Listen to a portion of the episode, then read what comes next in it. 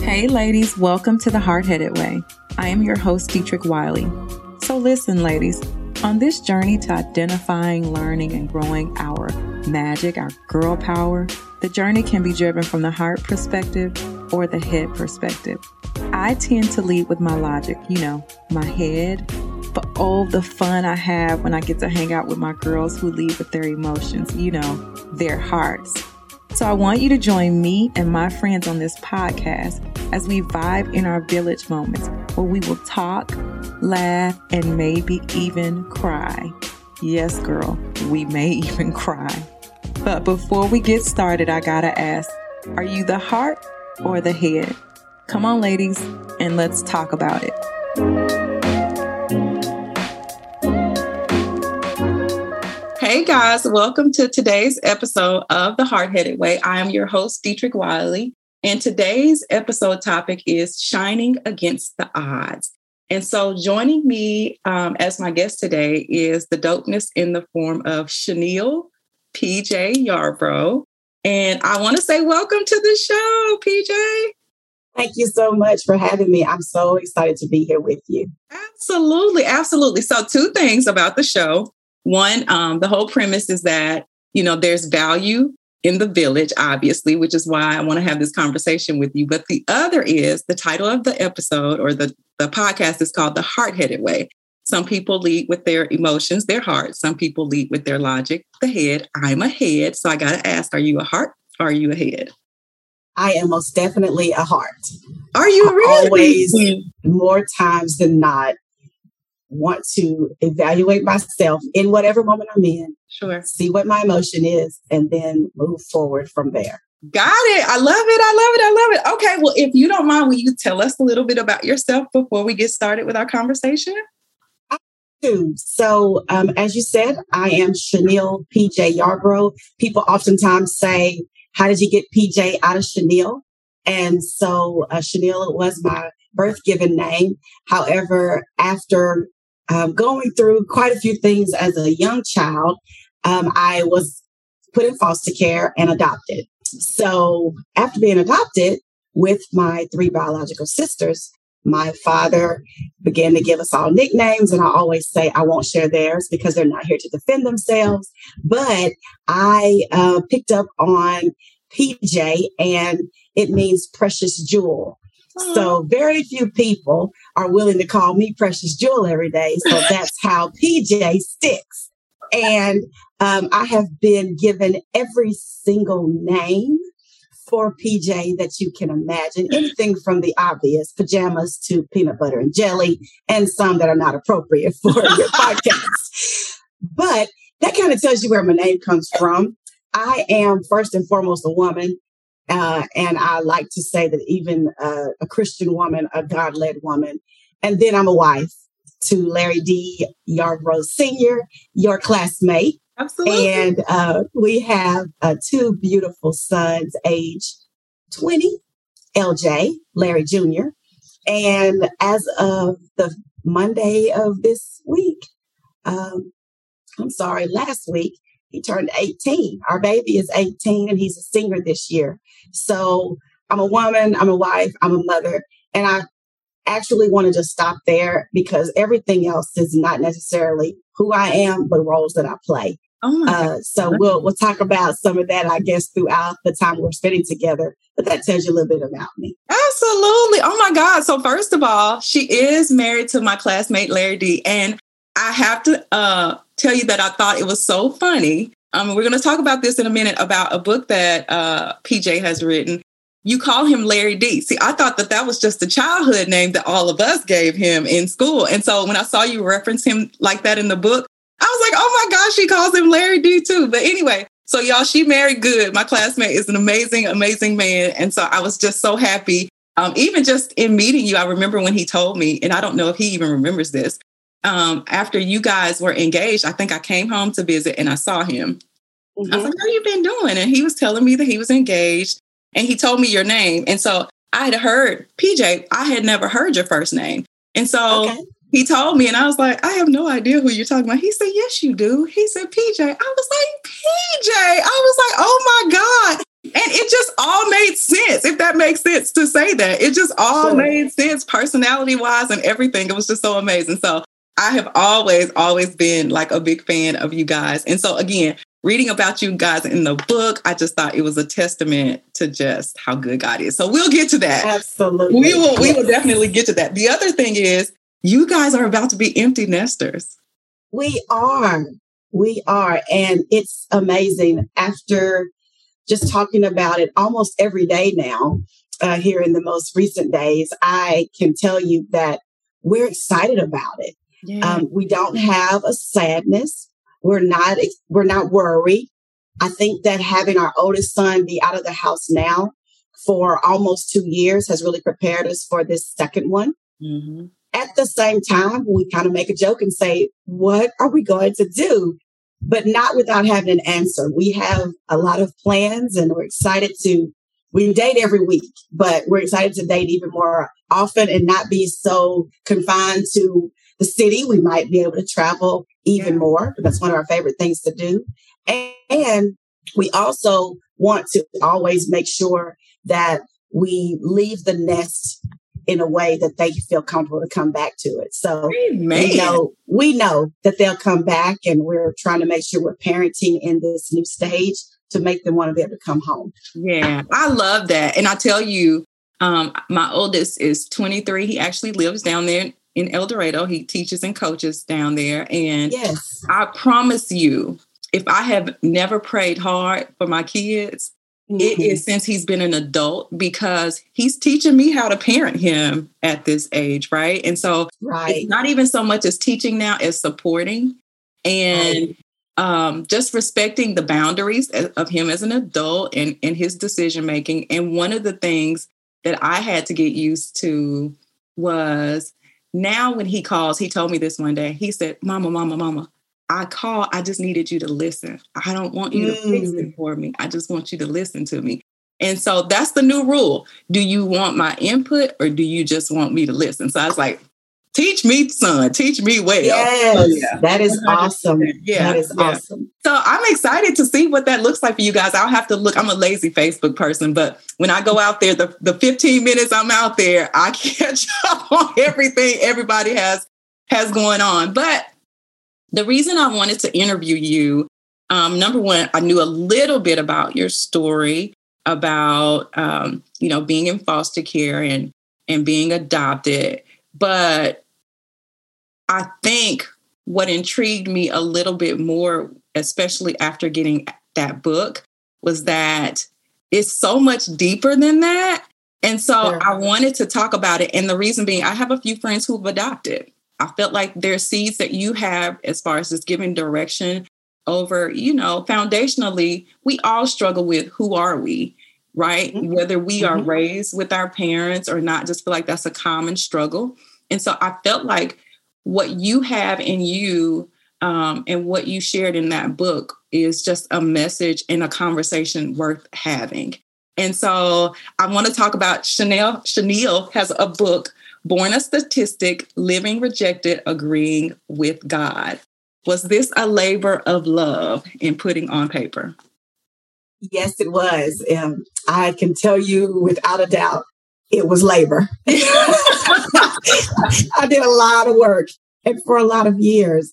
I, I can recall even 10, 11 years before, maybe longer, saying, I'm going to write a book. I'm going to write a book. I'm going to write a book. However, the time just wasn't right and I wasn't ready. But once I, funny enough, came to a love for myself and a love for my journey, Yes. I can put the labor and the love together. And so it definitely ends up being something that I want to leave in the earth as a labor of love, but also a legacy. Oh, I love it. So share with us how you came up with the title. Is a little bit, um, I would say, happenstance, but then also I believe it was by divine intervention that it happened. So I think about a meeting which I describe in the book that I attended where there was a discussion being had about children whose parents were incarcerated. and the person who I'm sitting at the table with during that meeting makes this assumption, makes this, you know, declaration that we shouldn't be focusing on these children because if their parents are in jail, they're going to one day be in jail. Mm-hmm. And in that moment, while I was working one of my very first jobs, I hear that and I go, wow, that's the way people see me. Even though no one at the table knew, Ooh. my mother was incarcerated. Right. But in my within myself, immediately something triggered. Is that the way they see me? Do they see me as a statistic? Do they see me as a number? Do they see me as something that's going to actually happen, even though I'm trying my best for that not to happen? And at first I was going to be quiet and not say anything, but then I actually spoke up and I shared. I can't agree with you there because my mother's been in prison the majority of my life and I've never been. That doesn't mean I shouldn't have gone. Right. I have not been, you know, and I still haven't been. But I, I, that that moment was defining, and I think that happened by again happenstance, but divine intervention made me look back back on my life over a period of several years and figure out that, yes, girl, you are a statistic. You can start with being a female, then you can go to being a woman of color, and then you can go to the obvious things such as adoption and foster care and all the other things that I share within my life story. And so that's how I got to Born a Statistic. Then after that, every season of my life, I was able to identify a commonality rejection. Mm. And I have even accepted that it might be my forever. So that's why it is in the present tense, living rejected. Mm, One statistic, living rejected. And last but not least, agreeing with God. And so if I'm a believer and I say that God has a plan for my life, I have to agree that he knew I would be born a statistic. He knows I'm living rejected. So I agree with him. Ah. Born a statistic, living rejected, agree with God. It's a long title. And at first I was going to like make it just born a statistic and then make those other chapters. But I felt a really, really strong unction, if you will, to name the book Born a Statistic, Living Rejected, Agree with God. And then most of the times it is referenced as Born a Statistic. Oh my God. That's amazing. That's absolutely amazing. And so let me ask you this up until the point where you mentioned it in that work group, in that setting, did many people know your story? Did many people around you in your circle know about your mom or even know that um, you had been adopted? Like, what did that look like up to that point? Up to that point, again, that was about five years into my career. So I was five years out of college. And I can say, if I go back to my school days, there were maybe two or three people who knew about the entire story. Mm. There were very few people in my friend circle or even people who were at school, teachers and different people in my life who knew the full scope of it. Mm. Certainly in that room that day, no one knew because it was the secret that I was still walking around with that I was afraid might have people look at me differently or treat me differently. And that could have been, oh, bless her heart, which I didn't want. Right. Or she's doomed for this same destiny. Right. Which was what I heard coming out of his mouth.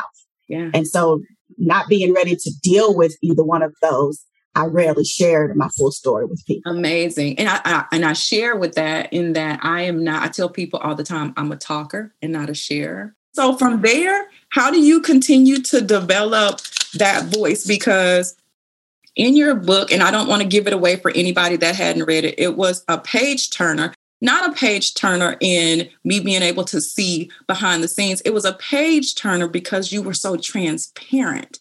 And it resonates, right? Like it resonates as a woman, as a mm-hmm. mom, as a wife, as a person who's trying to grow spiritually. It really does resonate. And so, how did you manage um, that noise in your head, if you will, from there? Like, how do you now? I've acknowledged this truth and I'm open about it. And this this is something that is part of my ministry. How do you manage going into new spaces with that detail now being out there about you?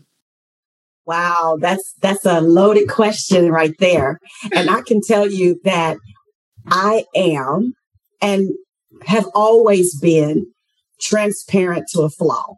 Mm. So if I can go back to one of your comments about being an African American woman, being in an environment in corporate America where you are many times outnumbered, mm-hmm. you have to walk a little differently, talk a little differently, and make sure that you're very careful not to step on toes or have your toes stepped on. Yeah. And so in that moment and so many moments since then, the transparency that has always been there, but I did cover for so long, just so- somehow seeped out of me finally. Mm, okay. And so I'll tell you that when that occurred, that particular instance where I was uncovering myself with colleagues for the first time, I was not healed. Mm. I was not mm. whole and I was not ready to truly tell not my story, but the story. Yeah. But it seeped out. so I think what really made it come up initially is like, no, you didn't. No, you will not. And it was like I was offended that I had been basically stereotyped. Wow. So the first time it came out, it was to defend myself. Mm-hmm. Later, after the cat is out of the bag, if you will, and people who had permission to come into my life and ask me, tell me more. There were only a couple, but there were a couple who I worked with at that time who said, wow, I, I, I was really intrigued by what you said. Tell me more. I began to share things on a one on one basis with people. And the more I shared it one on one, the more I felt comfortable that they still loved me after I told them Ooh. all of this stuff. That's good. While I had thought in my mind for so many years, if people knew, they wouldn't like me. If people knew, they would judge me. If people knew, they would say I'm not saved. You know, and and the the the noise was so loud in my head that I had never said much. But as people who I shared with safely first, one on one, who had good intentions towards me would make me feel safe, secure, and on top of that, say, wow, I had no idea. I'm so inspired. Thank you for sharing that. And guess what? X, Y, and Z happened to me. Mm. And I didn't know we had that in common. Or that makes me think of this instance. And wow, you said that. Now, how did you get through that? And I found myself being able to give them strategies, tips, ways to cope, and them come back to me and say, I just can't thank you enough. And it hit me like a ton of bricks that what I had been through and survived, mm-hmm. people needed to know how I did that. Oh my gosh. So the transparency now comes so freely because, as you said earlier, also, there is a freedom that the more I told it with safe people, and then that began to grow, and I began to share it with absolute strangers, and and now I'm to the point where I'm invited to share it with hundreds and hundreds of people at a time, and of course the book is out there. You would not believe what people tell me. Wow. That they've never told anyone. I got my air quotes up. Yeah, they've never yeah. told anyone, but they're telling me because I showed them my wounds. And mm. now they feel comfortable to share theirs with me. So that was the key. That's how I do it. As long as I know that what I went through was not in vain and it can help someone else, I'll keep being transparent. I'll keep telling the truth. I love story. That. I love that, PJ. And so one of the things you said when you shared it, you were not healed and you were not whole. And in a time, especially if nothing else has arisen from the pandemic, um, mental illness has come to the forefront of the conversation. In African American communities, mental illness is seldom discussed. And so for me, you showed your scars or your wounds rather um, in that moment. How do you how do you continue to manage um, while you're still healing? Because now um, there is for and again and i'm asking you for me because as you are healing you still have those bad days you still have those low days and so now you've been a picture of strength for people And you're mm-hmm. like, but I'm still going through it. Let's be be clear here. And so how do you how do you share in that space but also remain vulnerable enough to know i'm not i'm still a work in progress y'all. Like how do you do that? Yes i think that we need to first just remember that we're all work in progress. And while i've come such a long ways and i have achieved so much and i am now healed and whole it didn't happen overnight. And there are days that are challenging. I have to tell the story of my husband and where how he was with me through this entire journey, and I share that pretty vividly in the book. Mm-hmm. But I'll tell you this: maybe last year or the year before, we were just taking a drive somewhere, and he looks over to me while we're on our journey, and he says, "How do you do it?" And I say, "What do you mean?" He said, "How do you like live this life now as I think back to where we were and where you mm. were. He said, How do you do this every day? Because what people don't realize, what you're reading in the book, we lived. Amen. And he was there and he endured every bit of it with me. And he said, What what what do you do? How do you do this? And this was my answer. I choose every day. Oh, come on now. So when I wake up every single day, I'm to the point now where it's every single day. There, there were seasons in my life where it was a couple days a week. And there were, there were other times where, oh, I just could only manage it one day a week. But yeah. I'm to the point now that every single day when I wake up and I realize, oh God, what we up today, I get to choose. Do I lay in this bed and be sad? Or do I get up and I live my life as a glad person. Yeah. It's just as simple as, and this is going to be challenging for some of us who might be right now sitting in the middle of something that's got us feeling heavy or that's got us depressed, or you put a label on it, whatever it might be for you. But it's just as simple as sitting in a restaurant with a menu in front of you and you've got lots of choices. You can have a hamburger, pizza, or a salad, mm-hmm. but you've got to choose. You can go to your closet and you can decide I'm going to wear blue, black, or green, but you've got to choose it. And so that's how I manage my mental health. Am I going to be here and stay here in this sad, depressing state, or I'm going to get up and I'm going to make the best of today? It's a choice.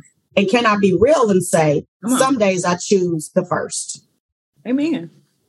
I took a mental health day not too long ago because I didn't feel like doing it.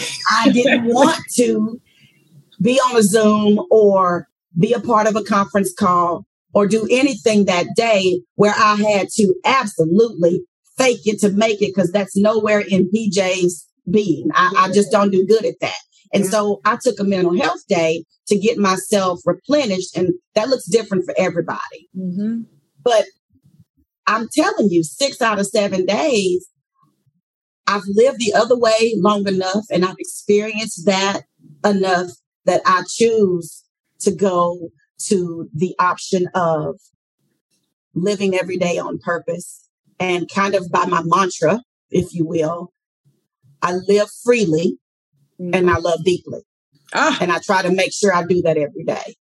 I like that. So when you sat down to write, and I saw this in your book, you know, you were concerned, you know, what will you know they think um you know what will and even what as it pertains to people that were a part of what you were living whether it be your your biological parents your um, adoptive parents and and others that have crossed your path how did you what did those conversations look like once the book went out so it, it really depends on who we're talking about. And so I'm going to start at home because that's really what's was most important to me. Sure. My husband was very supportive as I was writing. He was reading as I was writing. He was even a part of the editing process in some cases where I would say, Hey, how does this sound? Or how does this make you feel? Is this okay for me to share this? And, and that only went on for a little while before he said, baby, write it, tell it. Mm. He gave me the, the green light, if you will. Yeah.